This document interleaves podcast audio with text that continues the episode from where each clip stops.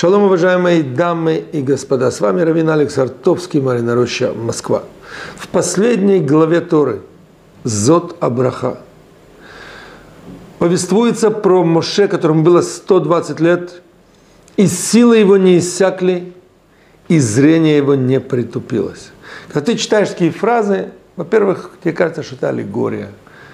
Это иносказательный смысл, но там четко написано, что это правда. Может быть, Моше, он исключение исправил. Но когда мы смотрим на исторических деятелей, на великих писателей, художников, которые добились чего-то, невзирая на возраст, невзирая на врагов, которые сулили им фиаско, и никто не поддерживал их, но они добились своего. Вы можете сказать, что это тоже некое сравнение с успехом. А что с действительно с внешними силами человека и с внутренними его качествами?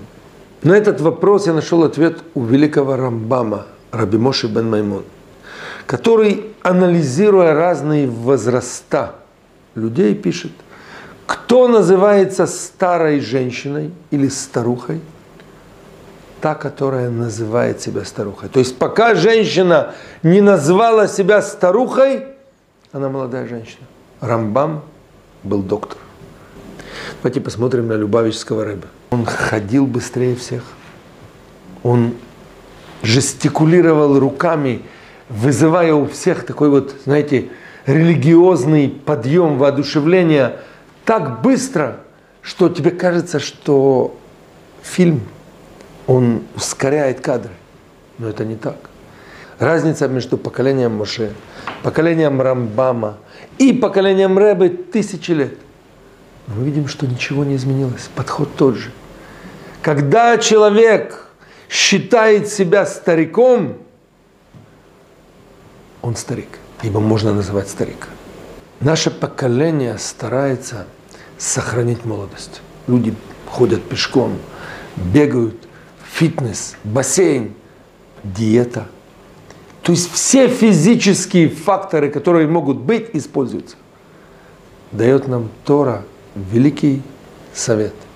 К этим всем факторам нужно добавить еще один. Внутреннее, духовное чувство. Чувство, когда ты вот все это делаешь не для пафоса, не для понтов, а для какой-то великой божественной цели. Ты лидер. Ты лидер в семье, ты лидер на работе, ты лидер у друзей. Но ты показываешь своим примером не собственную гордыню, а ты воодушевляешь других сохранить физическую молодость для того, чтобы внедрять и вселять в этот мир уверенность, что можно, можно сохранить то, что нам дал Господь. Поэтому Тора очень часто – оперирует понятиями бахур, парень, или нар, юноша, по отношению к людям ну, абсолютно другого возраста. Например, Авраама сопровождают два э, парня или юноши. Один этот юноша был очень старый по возрасту, второй был действительно сыном Авраама и Ишмаэль. Они ведут, они сопровождают Авраама на самый тяжелый момент его жизни. Он повел Ицхака на жертвоприношение. Но когда мы видим сравнение этих двух людей одного возраста, мы понимаем, что есть молодой человек, который молодой физически. Есть человек, который по возрасту одно, а снаружи абсолютно другое. И не случайно, дамы и господа, именно эту главу, где упоминается, что Моше не потерял свежесть своих сил, мы читаем в Симхат Тора, в день завершения чтения всех глав Торы.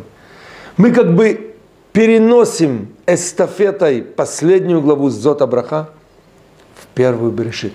Две эти главы упоминаются в Симхат Тора.